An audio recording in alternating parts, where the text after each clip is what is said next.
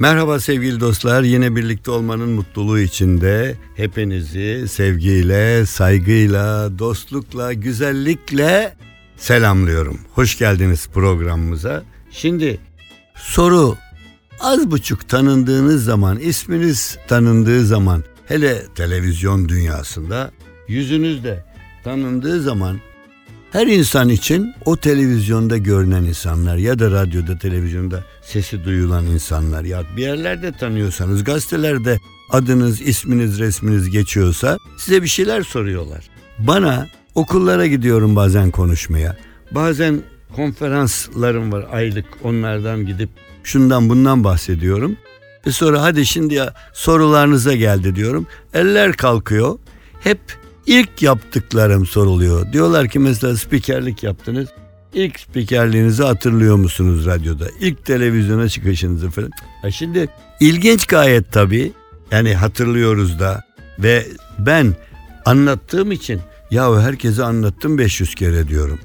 Ama geçenlerde bir, bir kalabalık bir yerdeydim. Bizim bu radyo programımızdan sağ olsunlar tatlı bir dille söz ettiler. Dediler ki biz NTV Radyo'yu zaten dinliyoruz ama orada çok e, güzel şeyler oluyor falan diye. Yani ben şimdi kendi kendime övmüş gibi olmayayım. Bize iltifatlar memnun olduk. Ve orada gene bir değil, iki değil, üç kişi ayrı ayrı. Siz ilk spikerliğinizi hatırlıyorsunuz değil mi? Şimdi haklılar tabii. Benim 80 yaşını geçtiğimi orada laf geçince onlar da diyorlar adam unutmuştur ne zaman başladığını. Vallahi ne yalan söyleyeyim ben şimdi bu yaşta ne bileyim 80 sene evvelki sünnetimi bile hatırlıyorum. Çünkü canım çok acımıştı. Ne yalan söyleyeyim çocuğa söylettirmeyin, duydurmayın bunu. O duymasın ama erkek çocuklar varsa orada sünnetlen olsunlar o ayrı. Şimdi efendim gelelim biz lafı burada sünnet edelim de spikerlik lafına ilk spikerliğim diyorsunuz. Madem bu kadar merak ediyorsunuz ben bunu anlattığımı kaç kere anlattığımı hatırlamıyorum. Anlattım çünkü ama sahnede mi anlattım, radyo mu, televizyon ve çeşitli vesileler. Madem merak edenler anlatırız. Ama şimdi ben daha evvel bu programlarımızda da zaman zaman söylüyorum çok önemli bir davamız var. Ulusça değil dünya çapında tüm erkekleri ilgilendiriyor. Hanımları uzaktan şöyle bakışla ilgilendiriyor. Efendim kravat denen silahın kaldırılıp kaldırılmaması. Hani top, bomba, tüfek filan diye zaman zaman ateşli silahlar. Ya valla kravat da demek ki ateşli silaha giriyor ki onu da ya kravatlar kötü. Efendim kravatı gevşetin diye talimat var bazı tıp kuruluşlarında. Niye? Dikkat edin ölümünüzü hazırlıyor diyor. Ya masum şuraya taktığın kumaş parçasının yaptıklarına bakın. Biz insanoğulları ne hale getirmişiz zavallı. Zavallı değil çok şık. Bizi şıklaştıran, güzelleştiren kravat. Hele gömlekle, ceketle falan böyle bir üniform ikisi beraber olursa ne güzellik olur o. Efendim uzmanlar bağırıyor. Kravatları, ah kravat, vah kravat bağırıyorlar. Ne oluyormuş? Efendim sıkı bağlanan kravatlar neler yapmıyormuş. Ben bu konuda çok esaslı bir kaynakta okuduklarımı not ettim. Doktorlar, profesörler biri diyor ki özellikle sıkı bağlanan kravatların baş ağrısından damar sertliğine, kireçlenmeden gırtlak kanserine kadar birçok ciddi rahatsızlığa neden olacağını hiç düşünmediniz mi? Düşünmedim kardeşim. Masum ağzı var, dili yok. Bir kravat buraya takıyorsun. Bir başka doktor, çok büyük profesör, erkeklerin takım elbise giymesinin, kravat takmasının zorunlu olması stresi arttırır, o kişiyi sinirlendirir. Çok önemli bir faktördür. Özellikle sıkı bağlanan kravatların erkeklerde baş ağrısı ve konsantrasyon eksikliği nedeni olduğunu belirtiyor profesörler, doktorlar. Gün boyu gevşetilmeden kullanılan kravatların beyin ve boyun problemlerini beraberinde getirdiğini söylüyor. Sıkı bağlanan kravat vücuttan beyne kan pompalayan damarların verimini azaltıyormuş.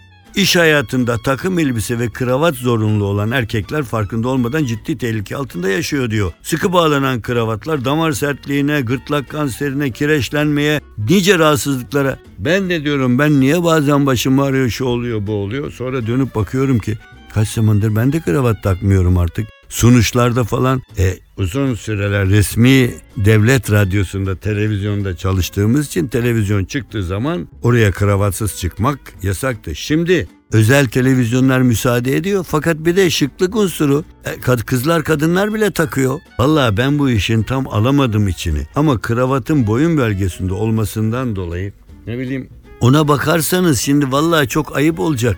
Bütün giydiğimiz şeyler vücudumuzda bazı sıkılıklar yapıyor. Kemer takıyoruz, belimizi sıkıyoruz bilmem e, ne bileyim özel çoraplar giyiyorlar ayağım ağrıyor diye o çorapların da Vallahi ne söyleyeyim ben doktor falan değilim ama kravatla büyümüş bir delikanlıyım bir erkeğim. Hayır erkeğim diye de böyle övünerek değil ama kravat benim her zaman sevdiğim bir güzellik olmuştur. Bir de dediğim gibi biz bu işlere girdiğimizde kravatsız ekrana çıkmak yasaktı. Ayrıca bazı olaylar düğüne kravatsız gidilmez hatta papyonsuz. Ama papyona bir şey söyledikleri yok. Zaten o arada sırada görünen bir olay. Ama kravat, kravatı gevşetin mümkünse hiç takmayın. Kravata karşı bir dağıldı. Vallahi ben nasıl yapacağımı bilmiyorum ama şimdiki halde bildiğim kravatlar duruyor. Ve ben tabii çeşitli vesilelerle hep değişik kravatla çıkalım diye kravat almışım. Hediye getirmişler. E sponsorumuz var onlar vermişler. Vallahi söylüyorum eşe dosta çocuklar kravat isteyen varsa girin alın istediğiniz kadar artık. Abi biz de takmıyoruz amca biz de takmıyoruz dede biz de takmıyoruz diyorlar. Yani ben vallahi bilmiyorum. Eğer bir işte çalışıyorsanız amirlerinizi müdürler onları takın çünkü bunlarla sık ama kravatların sesi çıkmaz zavallı. Fakat bakın baksanıza ciddi rahatsızlıklar, kireçlenmeler, damar neler yapıyormuş kravat. Ya ben de diyorum hep valla belki de siyasi olarak da memleketimizde bazı sıkıntılar oluyor. Devletler birbirine giriyor. Harp tehlikeleri ne bileyim yani bu biliyorsunuz işte birçok sıkıntılı şeyler. Vallahi bana öyle geliyor. Bunu da kravatlar yapıyor galiba. Dışarıda hiç yapan yok. Politikacılarla kravatçıları birbirine karıştık. Ne dersiniz? Ben şimdilik politikayla zaten ilgim yok. Kravatlara da söyledim kusura bakmayın kardeşim bir süre şu dolapta bekleyin. Meraklısı olursa veririm. Şimdi geldi evde kalmış kız gibi köşeden bana bakıyorlar. Ben de eski kaynanaları gibi onlara bakıyorum.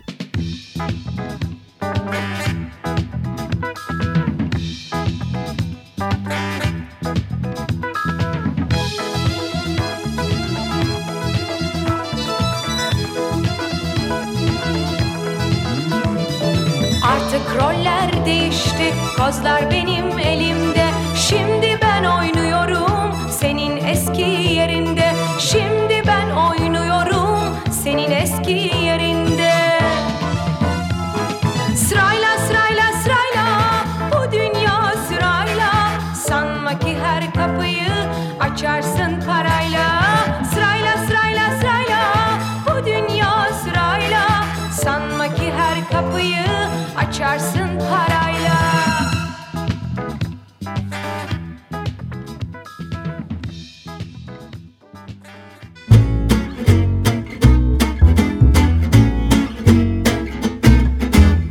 Ekşi tatlı may hoş güzel şeker sözler ne dersiniz başlayalım mı? Her aşk evlenmeyle sonuçlansaydı dünya düğün salonuna dönerdi. Erkek kadını kadın kendisini yakalayana kadar kovalar. Herkes kendisini bu kadar akıllı sanmasaydı dünyada bu kadar çok budala olmazdı. Bazı hatalarımızı gizlemek için harcadığımız çabayla bu hatalarımızı çoktan ortadan kaldırabilirdik. Efendim hayal, hayal rekoru neredeymiş biliyor musun? Bir adam papağan yedirdiği kedinin konuşmasını beklemiş. En güzel giyinmiş kadın hiç giyinmemiş olandır demiş birisi. Biz de bunu sık sık söylüyoruz galiba. Sevgili dostlar size ilginç bir soru soracağım. Adınızın, isminizin anlamını biliyor musunuz? Merak edip sordunuz mu babanıza, annenize, büyüklerinize? Ya da siz merak edip sözlükleri karıştırıp benim adım ne anlama geliyor? Ahmet, Mehmet, Hasan, Hüseyin, Ayşe, Fatma, Sevgi, Nurcan, Leyla, Hasan, Ümit, Gündüz, Deniz, Gülüm, ne bileyim Efe, Ece, Ege isimler var. Bu isimler sizin de biri de sizin adınız. Benim de adım. Hiç sorar mısınız? Ben şunu söyleyeyim. İsim, ad O insanla beraber gider ve her zaman üstünüzdedir o. İstediğiniz kadar ben adımı değiştirdim. Soyadı kanunu çıktığı zaman ben çocuktum ama biliyorum okula gidiyordum. Soyadı yoktu kimsenin ve soyadı kondu. Çünkü bir mahallede dört tane Mehmet Ali var. Dört tane Ali Osman var. Dört tane Leman, dört tane Meliha, dört tane Hüsniye var. Yani isimler var. Bunlar karışıyor. Onu ayırmak için işte soyadı. Soyadı aynı zamanda bir aileye aa soyadınız şuysa siz falancanın akrabası mısınız falan diyorsunuz. Onun için ismimizin anlamı çok önemli. Bunu yani ben şöyle akıllı çocuk akılsız çocuk demeyeceğim. Meraklı çocuklar sorarlar babalarına annelerine. Ha yalnız tabii birçok ülkede bu kural var. Çocuklara çoğunlukla aile büyüklerinin ismi konur. Mehmet Bey'in torunu olursa Mehmet Bey'in oğlu Ahmet Bey çocuğuna babasının adını koyar. Hem ona bir saygı gösterir. Fakat bu genellikle ve giderek göbek adı olarak kullanılır. Yani bir isim konur ona bir soyadı var.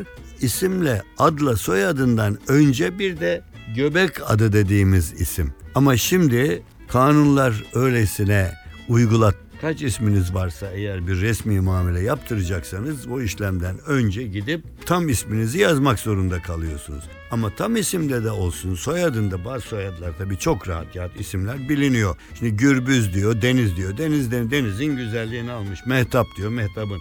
İsim öyle ama adınızın anlamını merak edip sorun, sözlükleri karıştırın. Yani şimdi hiç merak etmemek kendine önem vermemek oluyor.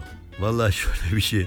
Adam seyahatteymiş ama öyle bir adam ki hani 40 tane şirketle ilişkisi var. Oraya her gün bugün Londra'da yarın Paris'te öbür günden böyle seyahaten böyle meşgul bir adam birdenbire kendisine seyahatte telefonla da erişemiyorlar. Mesaj çekmişler hemencecik. Demişler ki oğlun oldu ne ismi koyalım demişler. O hemencecik o da mesaj çekmiş. Demiş ona benim adımı verin ben nasıl olsa herkes tanıyor atsız da gezerim. Evet dostlar, evet gençler. Yakınlarınıza, büyüklerinize sorun, sözlükler karıştırın ama adınızın anlamını bilin. Ben yurt dışında kalmış, çalışmış, çok gezmiş bir insan olarak inanın hemen her memlekette adımı soyadımı söylediğimde onların anlamlarını sormuşlar. Çünkü onlar buna çok meraklıdırlar. Şimdi bir de adam çok dalgın. Gözleri iyi görmüyor, gözlük kullanmıyor. Bu yüzden de rastlıyor. Tanımadıklarına dost muamelesi yapıyor. Tanıdıklarına, yakınlarına, çocuklarına sen kimsin diyor filan. Onun gibi demiş ki bakmış birisine. Ya o demiş Hüsnücüm demiş ya. Neredeyse görmekten geçiyordum ama ne değişmişsin ya sakalına bıyığına kadar yüzün tamamen değişmiş boyun posun değişmiş deyince adam demiş yanlışınız var beyefendi. Başkasına benzettiniz. Ben Hüsnü değilim ki deyince öteki kızmış. Vay adını da değiştirdin demek adını da değiştirdin demek. Sevgili dostlar programımızı noktalarken ya da iki nokta üst üste koyalım isterseniz bir tatlı bir minik bir muzip sözle noktalayalım diyen doğru demiş. Vallahi doğru mu demiş diye de arkasından ekleyeyim. Yorumu size bırakıyorum. Kadınla saat arasında ne fark var bilir misiniz? Biri vaktini gösterir erkeğe, öteki de vaktini şaşırtır. Yanlış sayılmaz ama değil mi? Efendim şimdi biz şu andaki vakte noktayı koyalım. Gelecek programda karşılıklı olduğumuz zaman o zaman merak etmeyin hanımlar erkekler için de sözler var. Her şey gönlünüzce olsun.